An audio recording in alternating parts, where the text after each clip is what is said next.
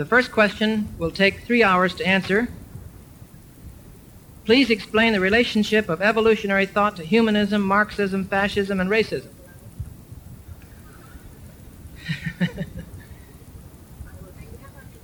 I must say that uh, all the problems of the human race cannot be attributed to the theory of evolution. Because before Darwin, there were problems that people had in many of these areas of life and lifestyle. But I do feel that these modern atheistic systems, materialistic systems that we mentioned here, do at least find themselves comfortable within the evolution model of Earth history. And if you want to, therefore, to find a symbiosis relationship between these views, you will not be far from the truth. However, a true understanding of biblical creationism, the biblical model, is totally incompatible uh, with uh, these systems of racism, fascism, Marxism, and humanism. And of course, that can be clearly documented if time permitted.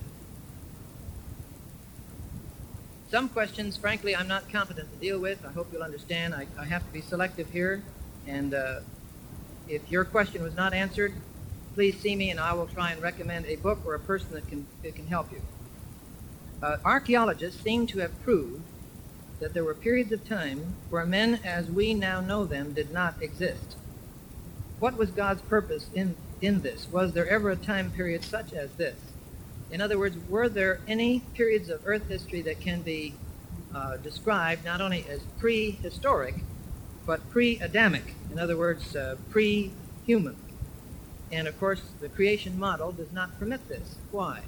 Because the whole purpose of the creation of the earth, according to the Bible, is to serve as a, a platform, a stage, an environment for man to honor God in his life and to discover the wonders of God's creation. In other words, Adam was granted dominion over the world as a sinless and God honoring king of the earth.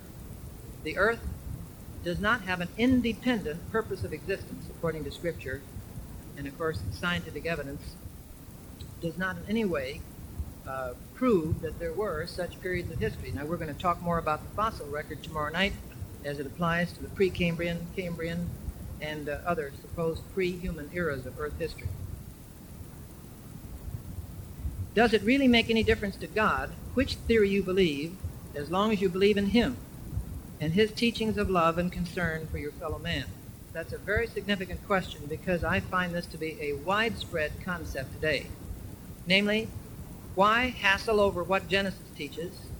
Isn't love all that counts? Now, let me just put it this way where do you discover that love is what counts? You discover it in the Bible. And you will discover it there only to the extent that you believe what the Bible says about it. Now, you see, that's the problem. You cannot just take what part of the Bible you want to believe and reject the rest. It is a united, coherent, consistent system. And if you want to believe in the love of God on the basis of what the Bible teaches in John 3:16, you also have to believe in the judgment of God, the holiness of God, the creative purpose of God. Jesus put it this way. If you love me, you will what? You will keep my commandments. We hear much about love, but very little about obedience. And the one book, instruction book that Christ gave us on how to love one another and thus be a testimony to the world of what a Christian lifestyle is, also tells us how he created the world. You know what Jesus said about Genesis? He said, Not one jot or tittle shall pass from the Torah, that includes Genesis, till it's all fulfilled. That's Matthew 5. In John 10, the scripture cannot be broken. You can't break off Genesis 1 to 11 or chapter 1 and dump it. John 5, if you don't believe what Moses wrote, and he wrote Genesis, how can you believe what I say? Because he wrote of me. Jesus said that. Moses and I are in the truth business together. In other words, the Bible is a unit. Ye do err, said Jesus to his pseudo scientific contemporaries, not knowing what? The scriptures, nor the power of God. And that's our double problem today. We talk about God's love, but the fact is we're ignorant of what he has actually said in this book concerning the context in which love occurs, namely truth. about himself and who he is. With regard to the statement, organisms either get weaker or become extinct, are you suggesting that even under ideal conditions, all life will eventually become extinct? What about the fact that man now lives longer, is larger, stronger, runs faster, more intelligent, etc., etc.? Uh, I believe that if under present at the present rate in which things are happening in the world, that in not too many thousands of years all life would become extinct. Yes, uh, through the depletion of the uh, Van Allen radiation belt, with the deadly cosmic radiation effects on genetic systems uh, and other polluting environmental effects? Yes. But of course, the Bible doesn't predict that.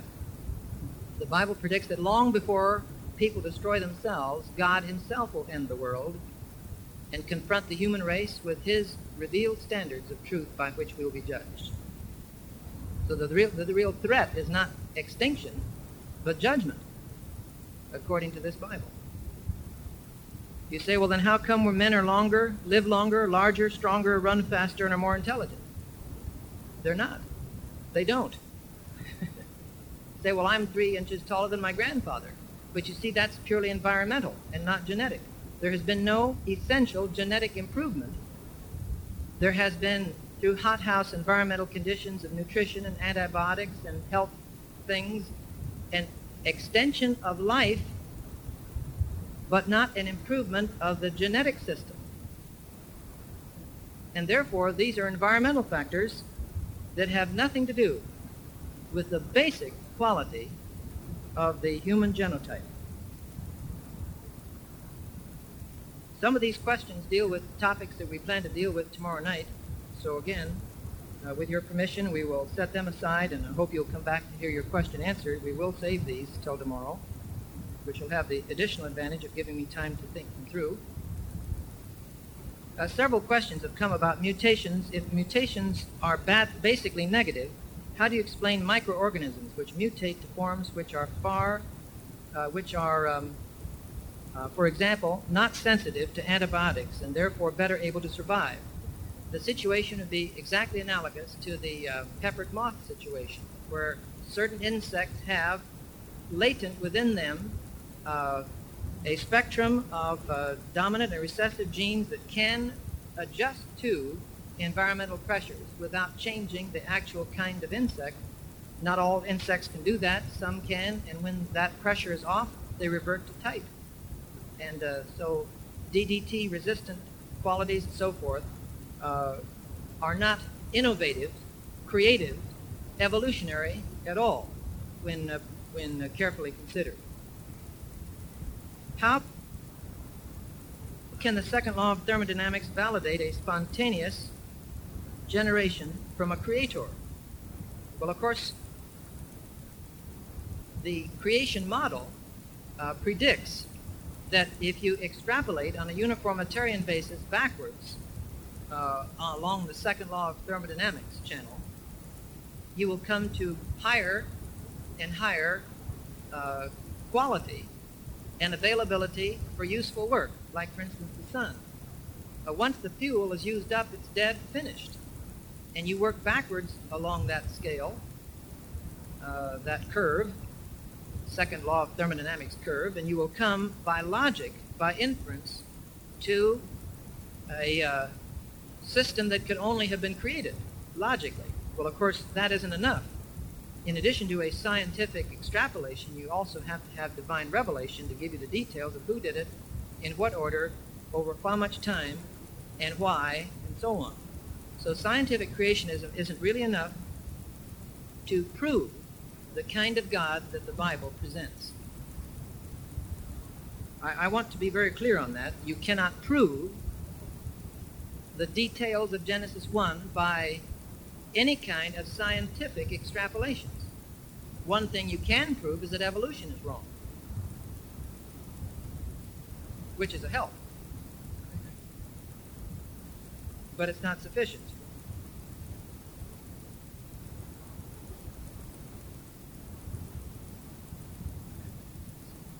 how do thermonuclear reactions overcome the second law of thermodynamics? How does this fit in with evolution? Or does it? Uh, as far as I know, there aren't any thermonuclear reactions that uh, overcome the second law of thermodynamics.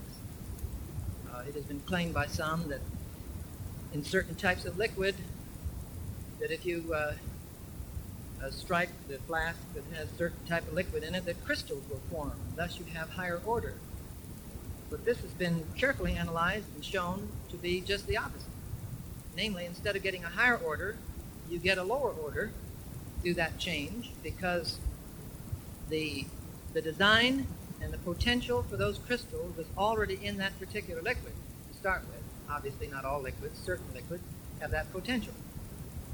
And when the potential gives way to actuality, you have a lowering of quality because the lattice work in those crystals shows damage and uh, incompleteness and other problems that illustrate, again, how the second law has no exceptions when properly understood. In your scientific objections to Darwinism, you assume the second law of thermodynamics to be true. However, in your Christian explanation of creation, you deny the truth of the first law of thermodynamics, namely, that energy and matter too are conserved in a closed system when you explain that God can create. Well, that's a very good point. Uh, obviously, uh, the first law of thermodynamics, which says nothing is being created and nothing is being annihilated, uh, points back under the pressure of the second law to a time when something had to be started. Now, of course, the first law doesn't prove creation.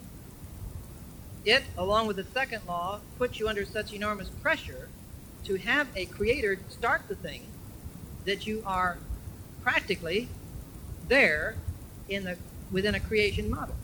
Now, Genesis puts it this way that after six days of non first law of thermodynamics activity, namely creation, that God ceased creating. Listen to Genesis chapter 2 now. God ceased creating. He ended his creation. He finished, finished his creation. The point being that according to the Bible, nothing has been added to the universe since the end of creation week, and that's the first law. Now, obviously, during creation week, the first law uh, was being created, and therefore, by definition, could not have been functioning.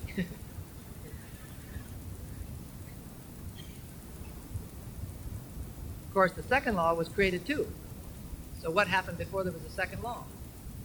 There was the eternal existence of a self contained, self sufficient, eternal God. Before there was a creation, what was God doing? He has withheld from us the mystery of his pre-creation activity, other than to state, of course, that uh, God was self-sufficient within himself. These are mysteries, of course, that Christians admit there's no solution to because it is not revealed. What about ontogeny recapitulates phylogeny as a support for the evolution theory?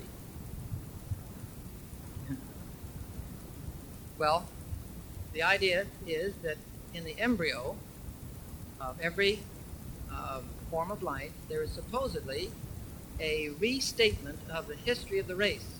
That is, that in the human, in mankind, if you analyze the development of the embryo from the fertilized egg to uh, birth, you can see supposedly the human embryo going through a, a fish stage with gill slits and then a monkey stage with a tail until finally the embryo becomes fully human and is born, tailless and with no with no uh, gill slits.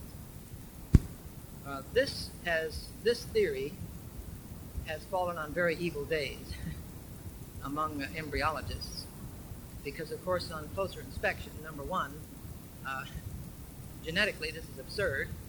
Uh, the whole structure of man as an adult is blueprinted right into the DNA code right from the time of conception. And uh, this is true of all living things. People sometimes, it's analogous to saying, well, now how come frogs evolved from tadpoles? Well, this is ridiculous. No evolution use this kind of argument anymore, if he ever did. The whole sequence, you see, of development from fertilization to adulthood through the uh, various stages is all programmed right from the start.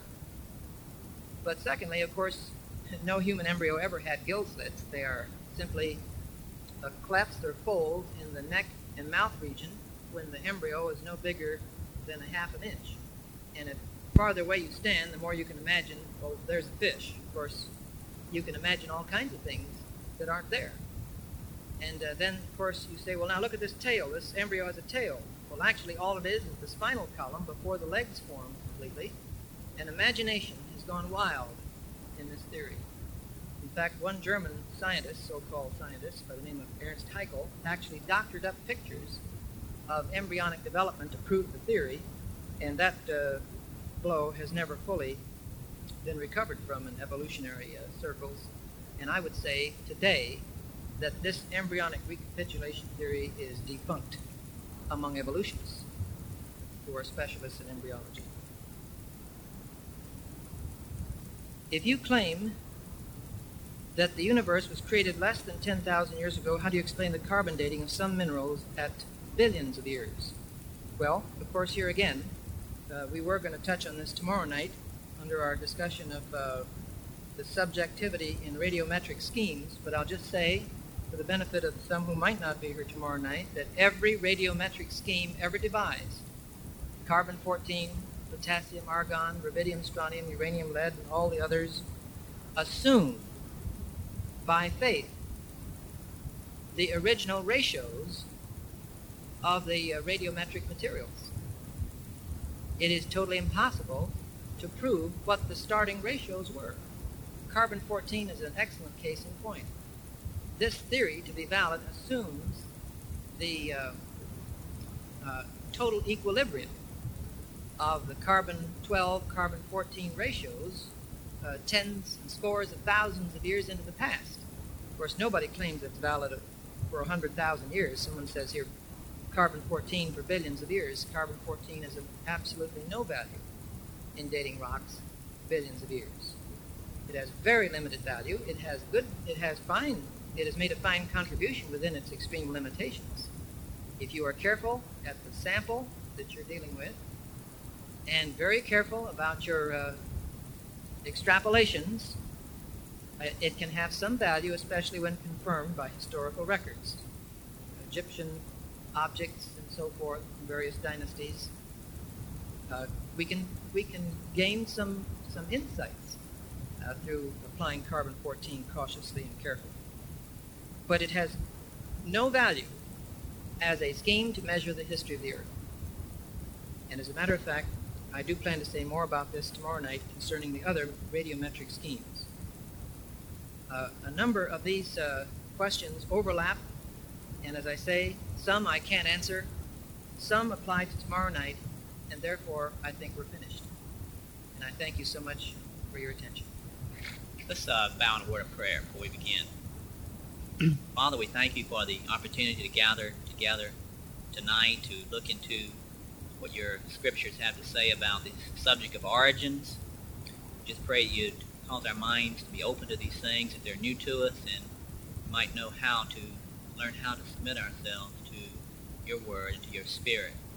Ask tonight as we look into the area concerning the flood, Genesis that you would really give openness and uh, clarity of speech and understanding to Dr. Whitcomb. Thank you that you brought your servant here to us, and just be with him now as he comes. In Jesus' name I pray. Amen. Dr. Whitcomb, I think, will be lecturing from the area there where you stand. Thank you very much. I'm pleased at the very fine attendance tonight, as well as last night, and for your interest in perhaps a new approach for some of you to the question of ultimate origins. In a few moments, I'll be putting some overhead uh, transparencies on the screen to illustrate and explain uh, some of the points that we would like to make very clear tonight. And then immediately uh, after that, we will have a question and answer period.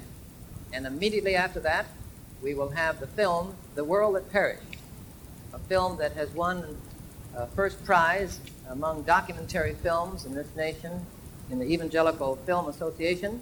I think you will see that it was uh, very effectively done from a technical standpoint, and we are trying to prepare, as it were, for that presentation by our lecture right now and hopefully by the question period that will follow.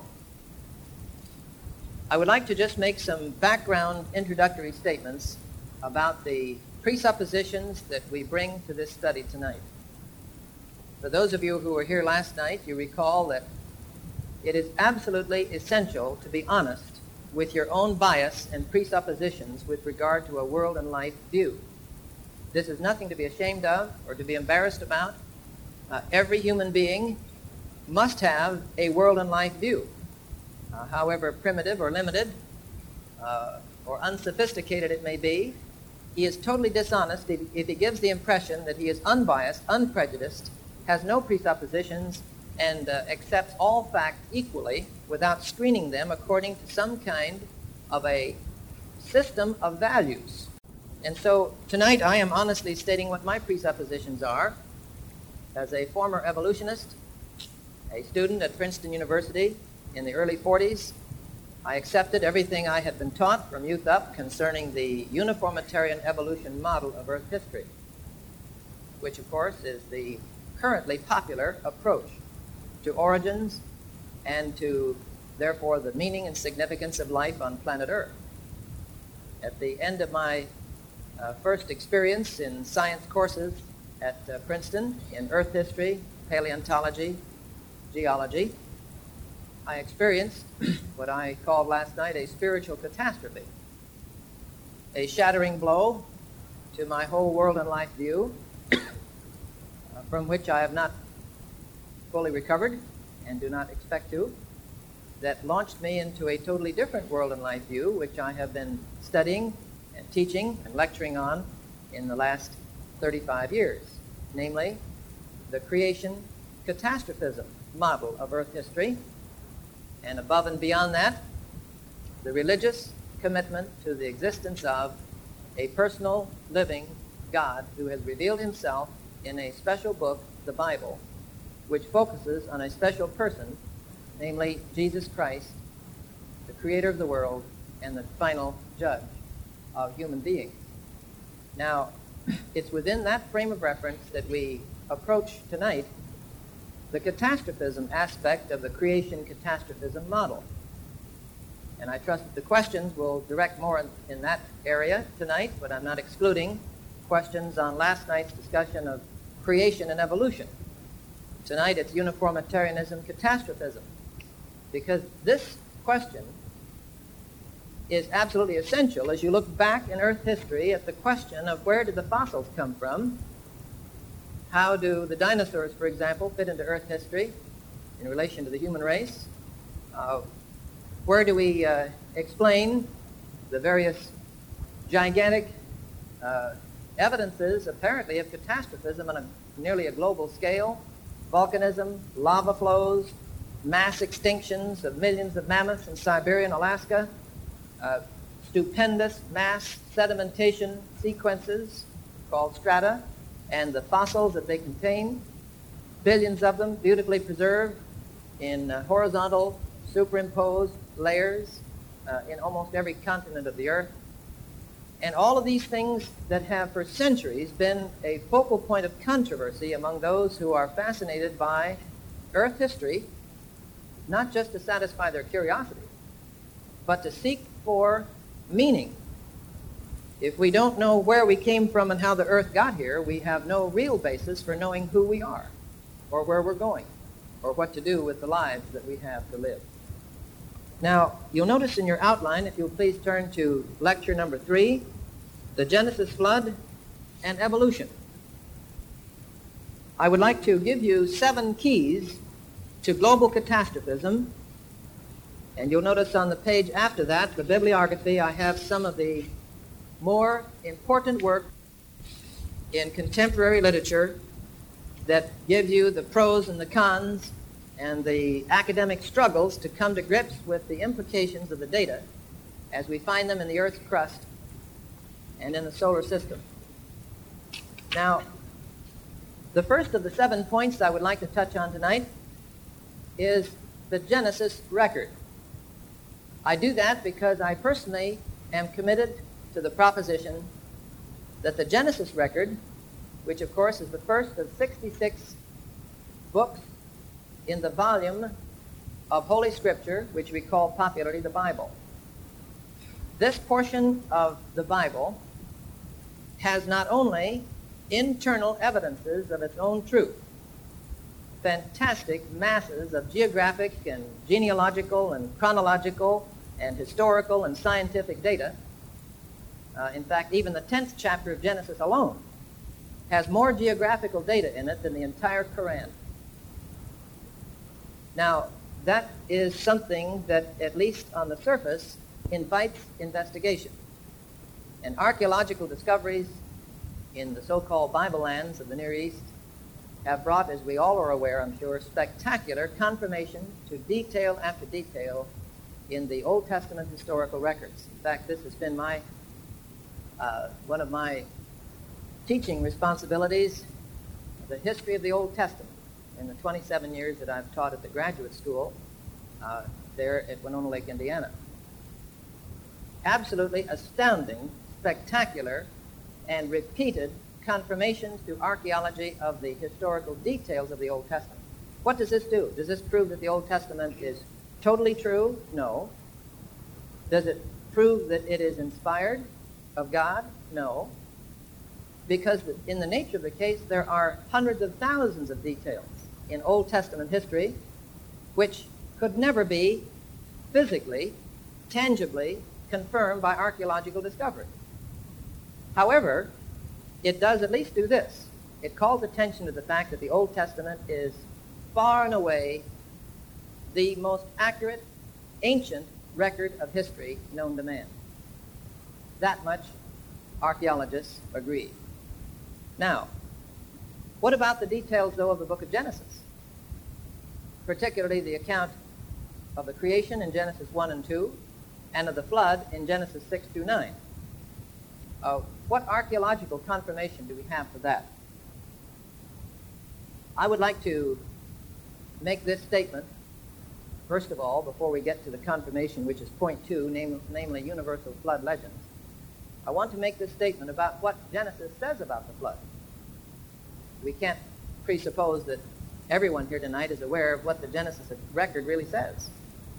The Genesis record clearly sets forth, in my opinion, three basic propositions about the flood. Number one, it was geographically universal. It covered the entire planet, not just Mesopotamia and the Tigris-Euphrates region. Over and over again, in one way or another, the Genesis account makes this clear that all high mountains under the whole heaven, use the biblical expression, were covered with water for a year. It was my privilege 20 years ago to co-author with one of America's leading hydraulic engineers a 500-page volume entitled The Genesis Flood, the Biblical Record, and its Scientific. That this is non-historical or non-scientific or incredible or impossible, but one thing is clear. The Genesis record claims universality for the flood. The second thing that the Genesis account clearly claims for the flood is that it is supernatural in origin. It did not happen just by chance. It wasn't a chance combination of forces in the crust of the earth that brought about somehow mountain covering year long uh, flood. It was divinely induced for a specific, clearly stated purpose in the Old Testament, namely, one of several, well, one of two universal judgments that human beings will be confronted with under God's administration of the world as part of his program of revealing himself and bringing men to himself. That flood has enormous pedagogic, that is, teaching, instructional purpose for the human race. In fact, that's one, of the reasons we want to discuss it tonight. A universal flood, why would God have done such a thing to the world? Very, very important point in what we call theodicy, the science of defending and vindicating the character, the moral character of God in the light of what he has done in this world. The third thing Genesis says, more indirectly, to be sure, but definitely, is that that flood has scientific implications. It is universal, it is supernatural in its origin, but it is natural in its effects. You cannot have a literal, universal, year-long flood accomplishing nothing geologically on this planet. It must have implications hydrodynamically.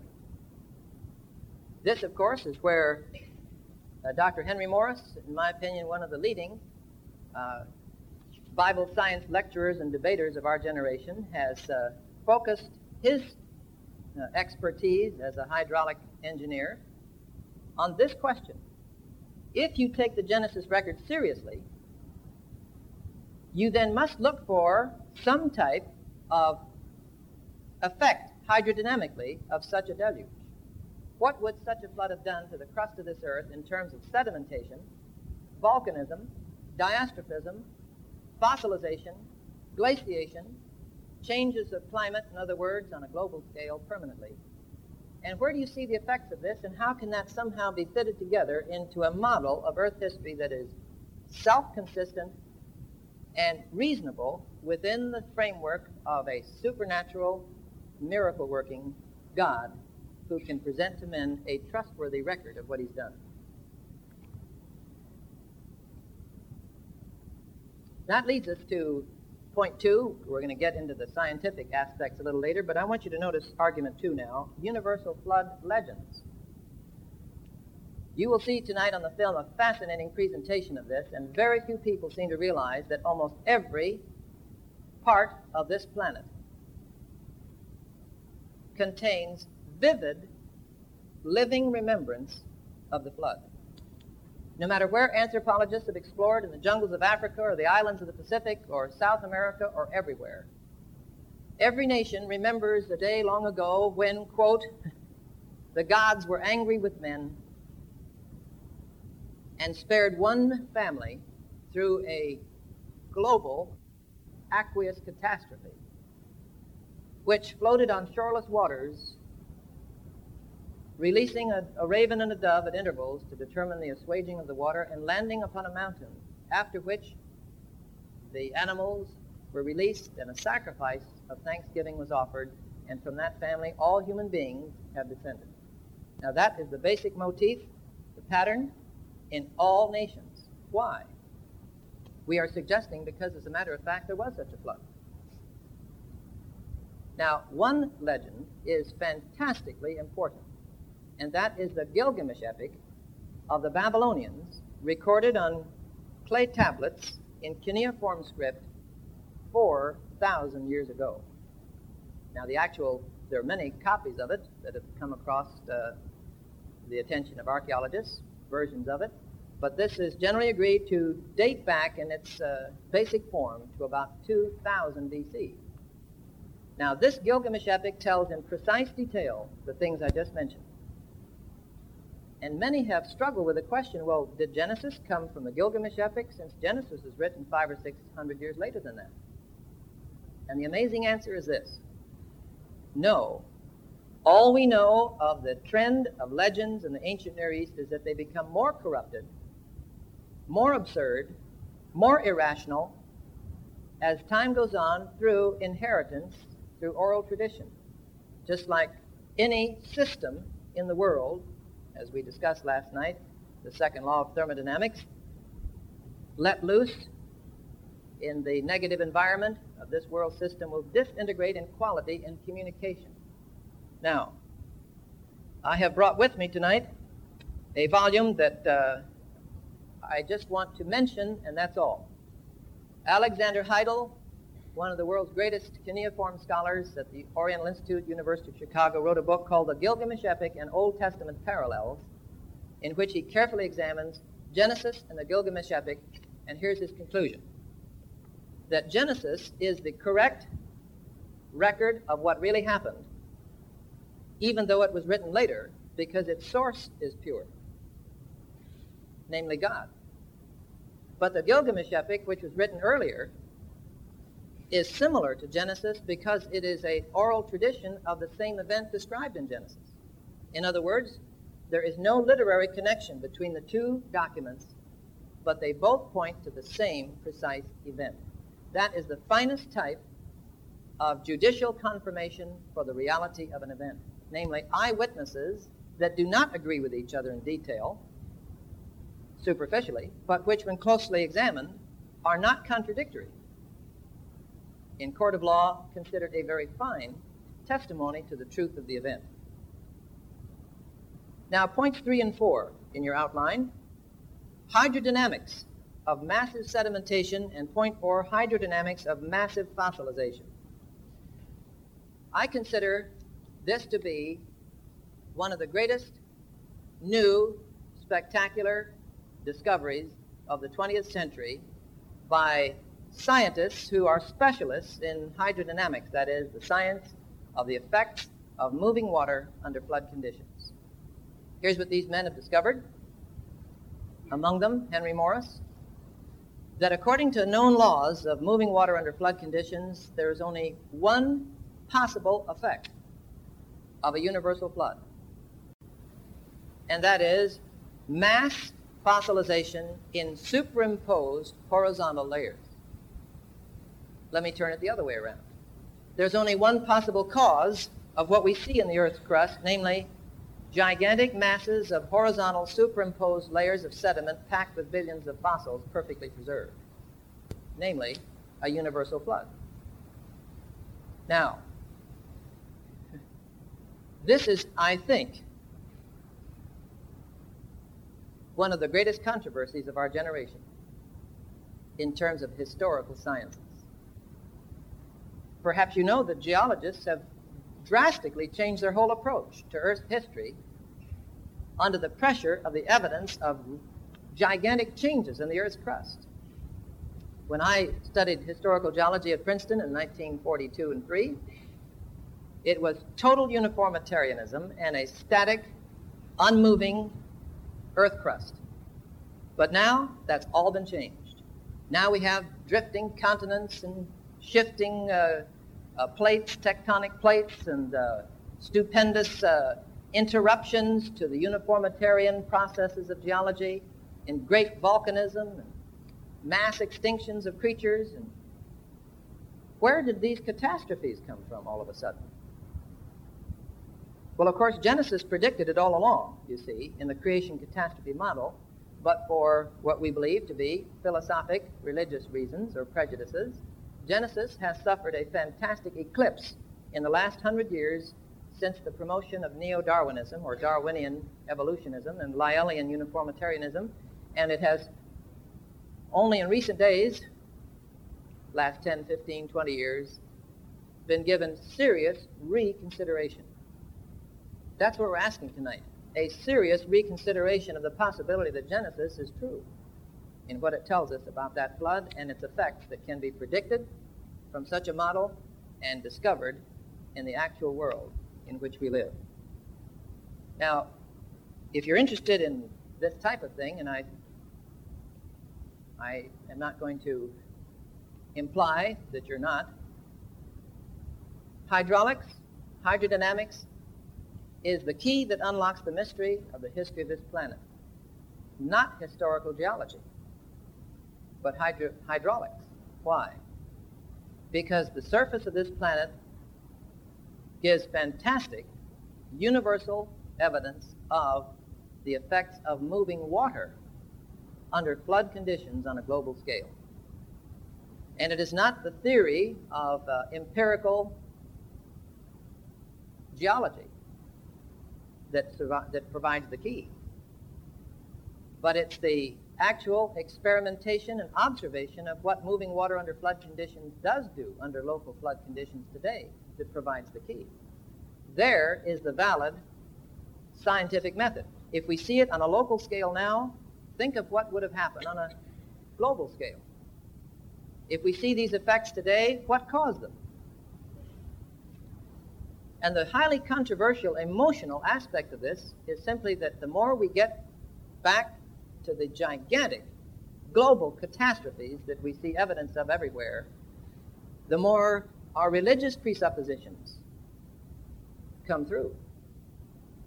Could these things have just all happened by chance? Or did God bring about such catastrophes to this world? Will the world end by chance? Just sort of petering out, everyone choking and dying under the pollution of a of a uh, of a world that is destroying itself? Or will the world be confronted at the end of history by the judgment of such a God? And I am honest with you tonight when I say your religious presuppositions concerning earth origins and earth destiny is absolutely vital in this question. You say, what is it about the earth's crust that demands such tremendous supernatural intervention? Well, just such things, point five, as polystrate and reverse fossils, for example. What are polystrate fossils? I'll show you a picture of one in a moment. Uh, what, uh, what are reversed fossils? I'll show you another picture in a moment. These are actual situations in the Earth's crust that cannot be explained by any gradualism or uniform, slow processes of nature that we see happening today. They demand stupendous, almost global catastrophism. You say, well, don't we, can't we prove from uh, radiometric methods of uranium to lead and potassium argon and rubidium strontium and so forth and carbon 14 that the Earth really has been billions of years old and each of these layers with fossils in it can therefore be dated? We touched on this last night. It has now been recognized that, as a matter of fact, this is a very subjective, highly subjective approach to Earth history and to radioactive elements. Why? Because religiously speaking, this uniformitarian scheme presupposes by faith the starting ratios and initial conditions of the radioactive elements that are under consideration. And exactly the opposite effects have been found by looking at other data. For instance, we know the date of some rock that was formed in Hawaii by volcanic eruption less than 200 years ago, but applying the same precise test to that rock, uranium lead, produces an age of 2 billion years. This is the kind of thing that is raising serious questions about the objectivity, the empirical scientific validity of some of the radiometric schemes that have been taken for granted.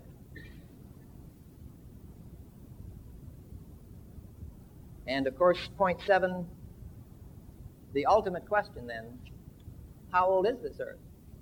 If its basic features have been catastrophically suddenly formed, and uh, five or four billion year old radiometric dating schemes are questionable or debatable, how old is the Earth? And we plan to bring some of these evidences to your attention in conclusion this evening. Now, just to show a few of these uh, pictures for you. This is a little recap on last night's discussion, in which we pointed out that the, the ultimate question, believe it or not, is your starting point. What are your basic presuppositions or biases? You start at the top with preconceived ideas about origin. Here's one of them there is a God who could have created the world. There is no God, everything happened by chance. That is not the end product of scientific analysis, but a preconceived religious bias. So you notice on both sides here, bias, bias. That sound like a bad word? Let's face it. Every human being who's honest about himself admits that he is locked in, at least temporarily, to a particular bias pattern in screening out the data. Now you can start with an evolutionary bias which, of course, is mechanistic and naturalistic. That is, an outside personal God does not ever intervene into the system, creating or destroying anything or saying anything to, to men. Because there is no God, atheistic, or the God who created the world left it billions of years ago and has had no connection with it since, that's deism. He just wound up the universe, sent it out, and has had no contact with it since. That's deism, which amounts to the same thing. In other words, for all practical purposes, there is no God. He's a philosophic uh, convenience to say, well, okay, we have to have a God to start the universe, but uh, we've never heard from him since. Or theistic evolutionism. Namely, yes, God created the world and he has had a lot to do with it since by occasionally creating, like trilobites uh, two billion years ago and uh, uh, vertebrates, and then finally, uh, a million or so years ago, man.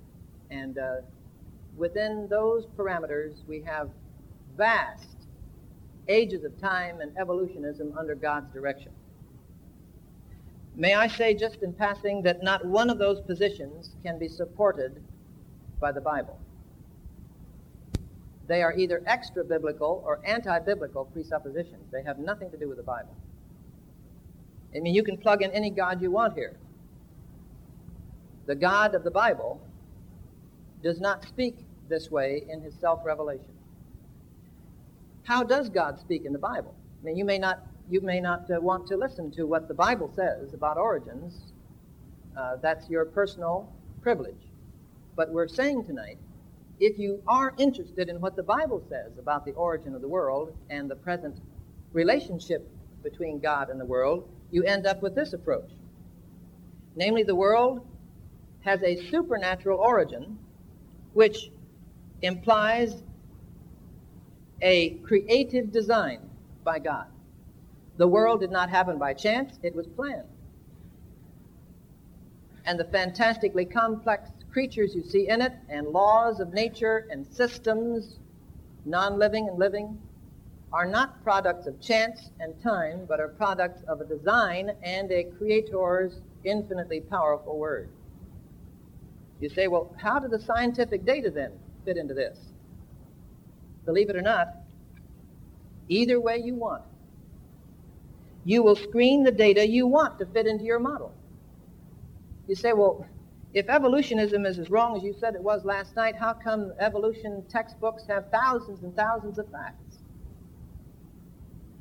Well, all you have to do is go out at the table tonight and you'll see more textbooks that have thousands and thousands of facts also that have a totally different approach as to how you interpret them. Remember, not one scientific datum or fact or phenomenon is self interpreting. Not one fossil ever unearthed has a label on it saying, I was buried one billion years ago. Or I was gradually deposited by uniformitarian processes. You must decide first what your presuppositions are, and you will be amazed at how many facts you can screen one way or the other to fit in. But we do have to be honest and examine what the bases of our theory are. Can your theory of world history explain what has been observed? Can it predict what has not yet been observed? A good model can predict a few things, see, and thus test it. Three, can it be tested by further examination and modified as required by the acquisition of new data? Fourth, can it be subjected to a test of falsification? Is there any test, is there any discovery that can be imagined that would disprove evolution? Is there any discovery that could be made that would disprove creation? Think it over. If you haven't thought that over, you have no right to be dogmatic about your worldview. Now, as you look at Earth history, you're familiar, of course, with the evolutionary geologic timetable in which Earth history has been basically divided into three parts Paleozoic, which is uh, Greek for ancient time, Paleozoic, and Mesozoic, middle time, and of course Cenozoic, recent time. So you have three segments of Earth history during which life supposedly evolved from one stage of simplicity to another, to another, and of course finally man. Now, you say, well, where do we get all the data? Uh, for that model? Well, I am fascinated by the methods that geologists use to determine the ages of rocks, because that is absolutely crucial to the question of Earth history. How do you know that certain types of trilobites are the clue to unlock the mystery of the actual absolute age of the sedimentary rock in which they're found? How can you be sure? Remember, they don't have labels on them. There is nothing about the fossil that can tell you how old it is. Not you can't tell by how crumbly it is at the touch, or how smelly it is, or how rotten, or soft, or white, or whiskery, or whatever. You can't apply carbon 14. It is irrelevant to this type of uh, material. Uh, how can you tell how old it is? You can't apply the uranium lead test because it doesn't work with sedimentary deposits. And here's the answer. Paleontologists the world over will admit this honestly in advanced textbooks and articles that the only way you can tell how old the rock is is by the kind of fossil that's in it. And the only way you can really tell how old the fossil is is by the kind of rock that it was found in. This is what we call the circular reasoning problem. You say, you mean there's absolutely no objective, scientific, empirical basis upon which you can name these dates? No. There is none. You can search the textbooks. In fact, in our volume, The Genesis Flood, we have given many, many quotations from leading works on paleontology that frankly and openly admit the fact that index fossils are the product of circular reasoning. Now, how can we get this general agreement? Why do all the textbooks agree on the Paleozoic, Mesozoic, Cenozoic time spans? And the answer is this. The evolution uniformitarian model of Earth history demands no God, no design, no creation. Therefore, higher forms must develop naturally from lower forms, complex from simple ones, through endless ages of time. And Darwin set up with his friends in England at the early part of the 19th century a tentative guideline called the geologic timetable, which was named in detail after certain eras, excuse me, certain areas of uh, Europe and later of America, such as the Mississippian, and of course you recognize Devonian, uh, in which we have supposedly the time necessary for one thing to evolve into another. You say, well, what, what does the creation model do with this? Uh, what, what alternative do you have as you look at the geologic record? And the answer is this. Number one, nothing ever can evolve from anything else in vertical improvement of structural functional quality. Why? We pointed out last night a number of reasons why not. I'm not going through all of those again. It is empirically, scientifically impossible. There are no missing links. There is no transition, either paleontologically in history or observationally in the present. Well, then where did these things come from? They were designed and created as distinct genotypes with built in DNA programming to reproduce after their basic kind. Well, then how come they're in this order? Because there's another part of the creation model called the catastrophe model. Namely, that the entire world was subjected to a stupendous aqueous catastrophe with mass burial over an entire year of time. Now you say, well, a year isn't very long. Well, hydrodynamically, when you have mountain covering masses of sediment saturated waters sweeping over hundreds of thousands of square miles, you can have a mass burial to the depth of hundreds or thousands of feet in one day. So a year of such stupendous hydrodynamic forces is more than adequate, scientifically speaking now, to bury every kind of creature that lived in the world at that time of the deluge according to the vertical life zones in which creatures live. In other words, in the early stages of the flood, you'd expect the creatures to be buried first, living lowest in life zones, namely on ocean bottoms, crustaceans. Creatures to be buried in later phases of the flood to be creatures living in higher ecological zones.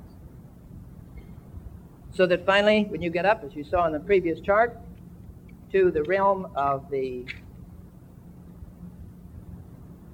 uh, fishes, the invertebrate animals would be buried later and higher in any statistically average vertical column of burial. And of course, mammals last. The presupposition being here that all these creatures were living in the same world at the same time and were buried according to the phases of the movements of the deluge waters. Now you say, well, that, that still, it just seems suspicious because why are they all in such beautiful arrangements like that? All right. I would like to point out what we mentioned earlier the reversed fossils. Now you see before you just one of a number of places in the North American continent where, as a matter of fact, the fossils are upside down from the order that evolution demands. This is just one area where you find a mountain of enormous size and length and breadth in which the entire top layer contains, for example, trilobites, crustaceans which are index fossils for the Cambrian, the earliest era of Earth history, supposedly. But underneath them, dinosaur fossils. Now, from an evolutionary standpoint, this is totally impossible. Why? Because you can't have dinosaurs evolving into crabs.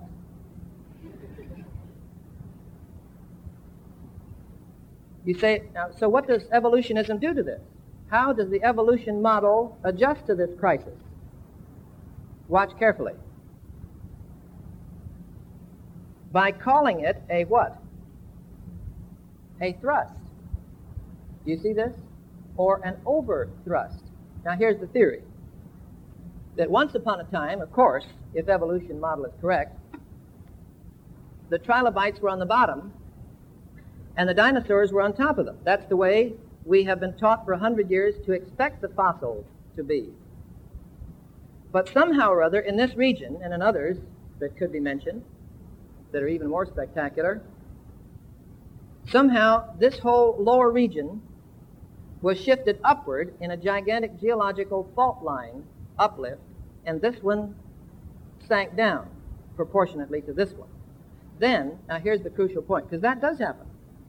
There are fault lines and shifts vertically in the Earth's crust here and there, but now watch carefully.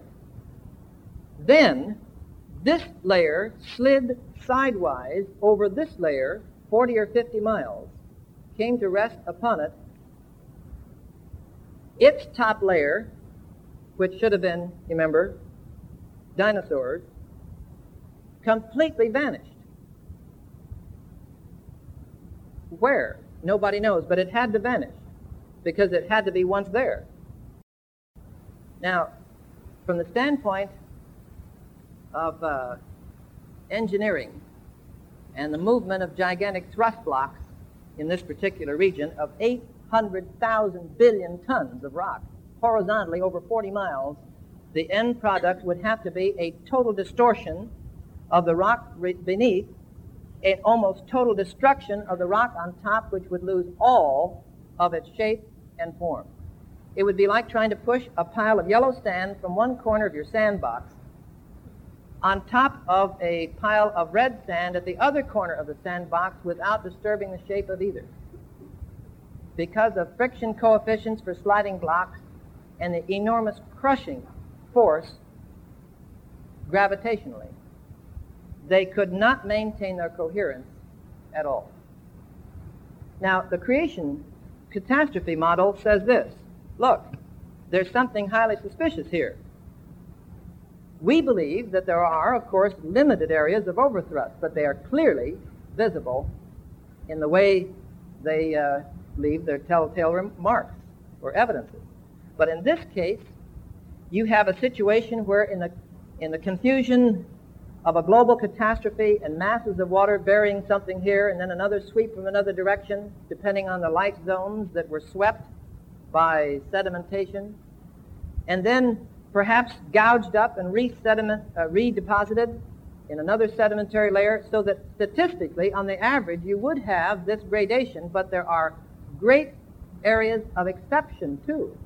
In other words, anything could be buried on top of anything else in the total chaos of a global flood.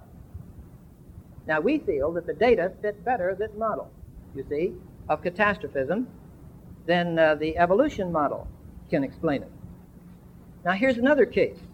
You look carefully at these uh, sedimentary strata, and what do you find?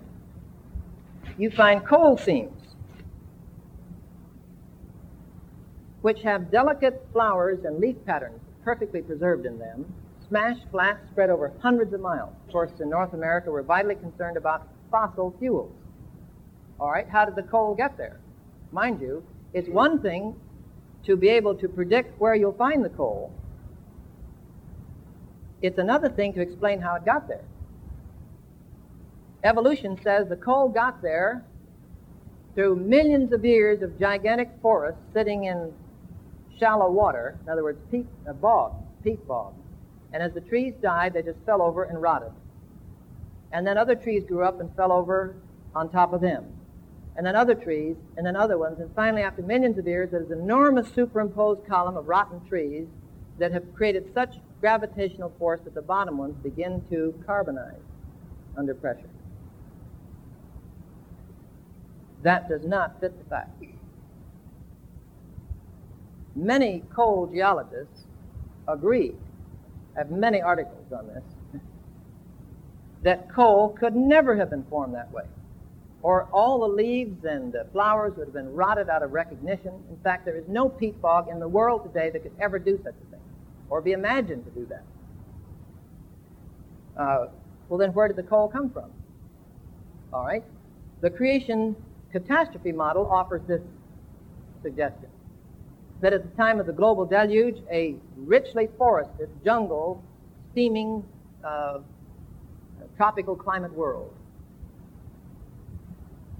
was uh, subjected to stupendous masses of water that ripped up forests and under stupendous thrust forces smashed them, carbonized them rapidly, thus preserving from decay and destruction the delicate leaf patterns and so forth. And furthermore, note this providing for polystrate fossils. Now, what are these? These are gigantic carbonized tree trunks, 50, 60, 70 feet high, that transect whole series of layers of sediments. A layer of coal, a layer of shale conglomerate, a layer of marine deposits, another layer of coal, until finally the whole tree is covered, you see, with layers. Now, it is impossible to have a tree standing erect or semi erect for a 100 million years waiting for sediments to build up around it.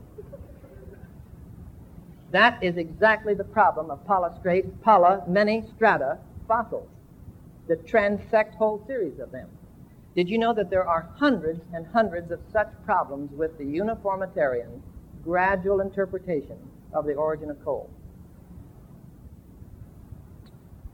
We have provided a sequel to the Genesis flood called The World That Perished.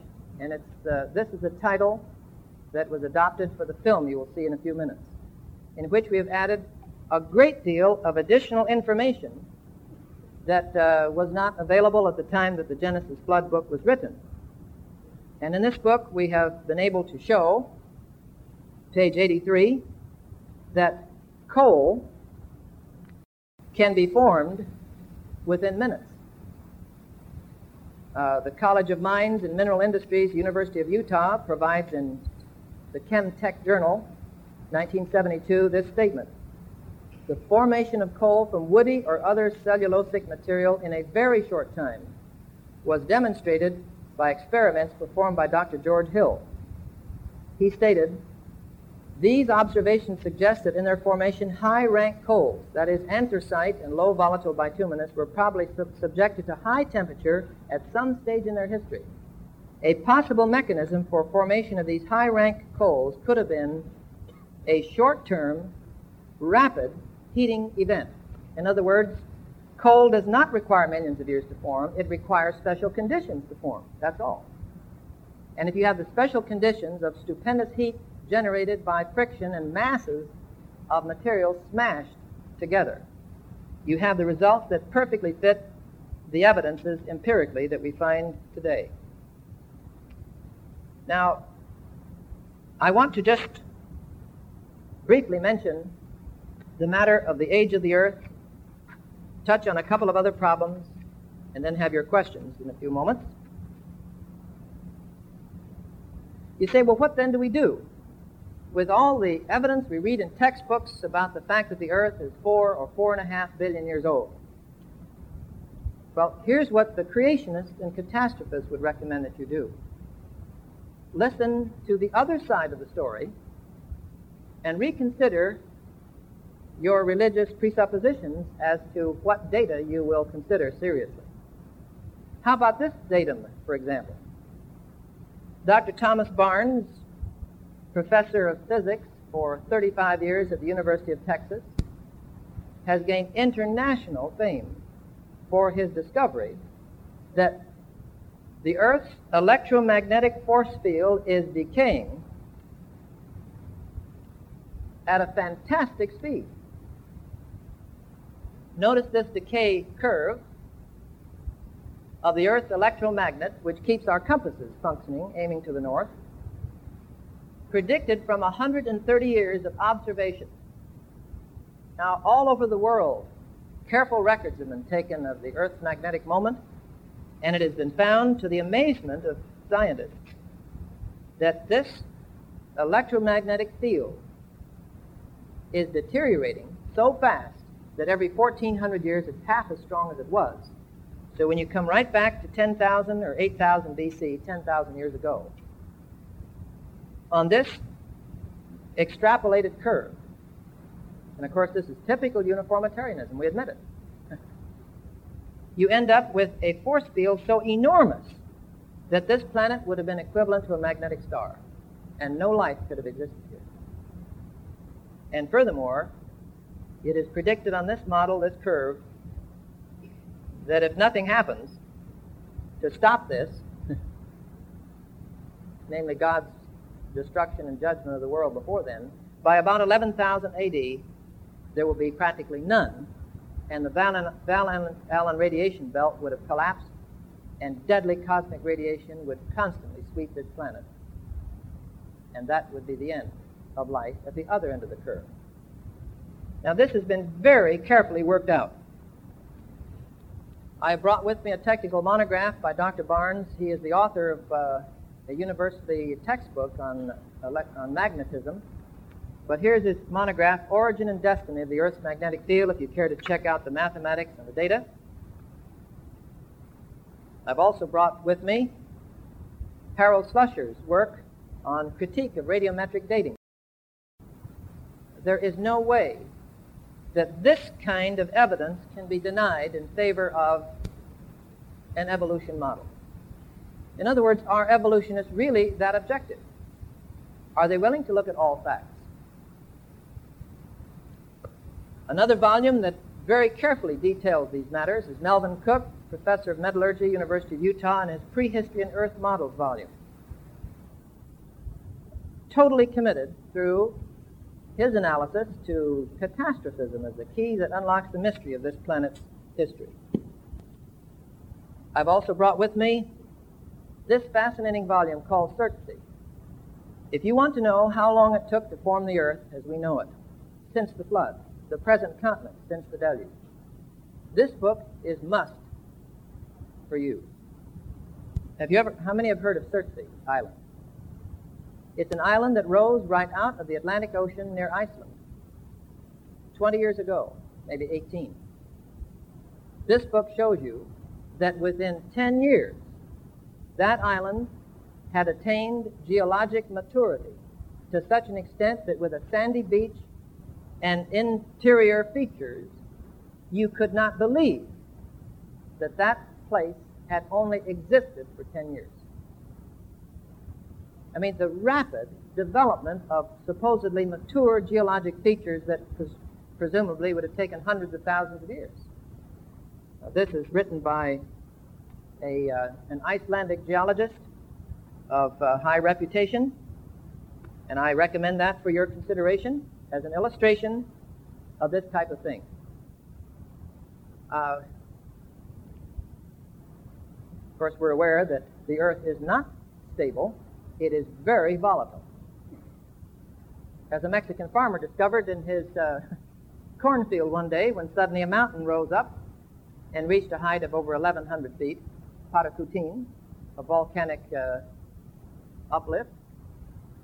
Tremendous earthquake shocks that show that the Earth's crust is only now still regaining stability after the stupendous shock that it experienced, we believe, at the deluge. You say, what about the Ice Age? The evolution model does not explain the Ice Age. We hear new theories every year what caused the Ice Age and the extinction of dinosaurs and mammoths and so on.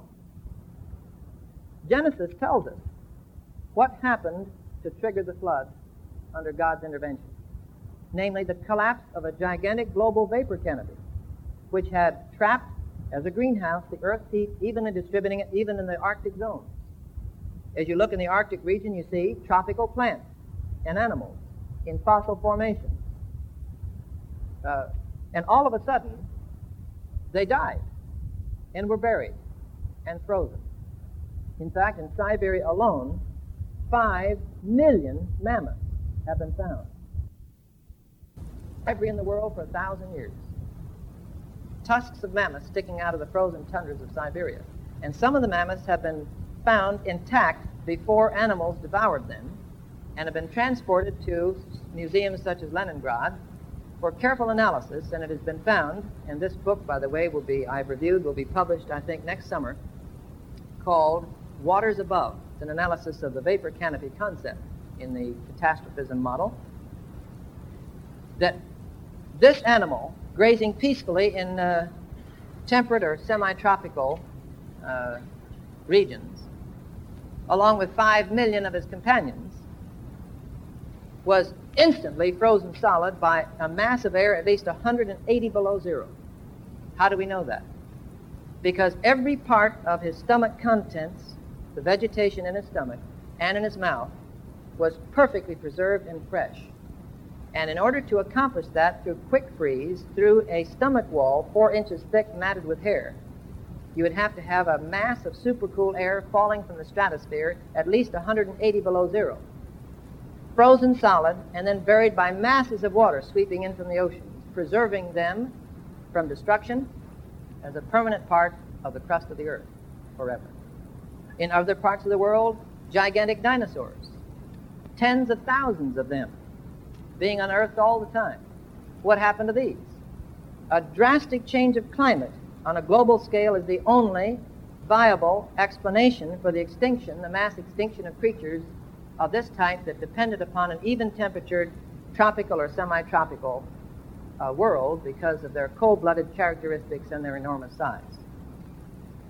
What we're saying is that no matter what you look at in Earth history, catastrophism cries out for consideration. But we also honestly admit tonight that unless you approach the data with at least a willingness to say, in the center of your personal being, there is a God. I believe in him. I believe that he could have done what this book, the Bible, says he did. I think I can guarantee tonight that none of this information will be of any interest to you at all. Why? Let me put it bluntly. And I'm talking autobiographically because I was a committed, total uniformitarian evolutionist. Here was my attitude. My mind is made up, do not bother me with the facts. The new creationist movement that is beginning to appear on the scene in many universities, in debates and so forth across this country, simply offers to the American academic public this appeal.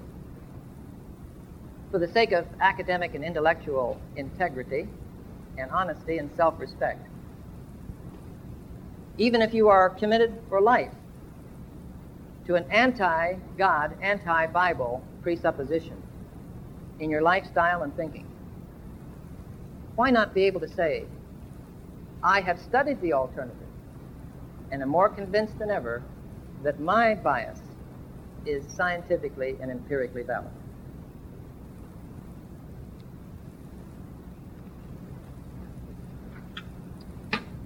Any questions? I think, uh, Mr. Moore, we should take a break first and then come back for questions.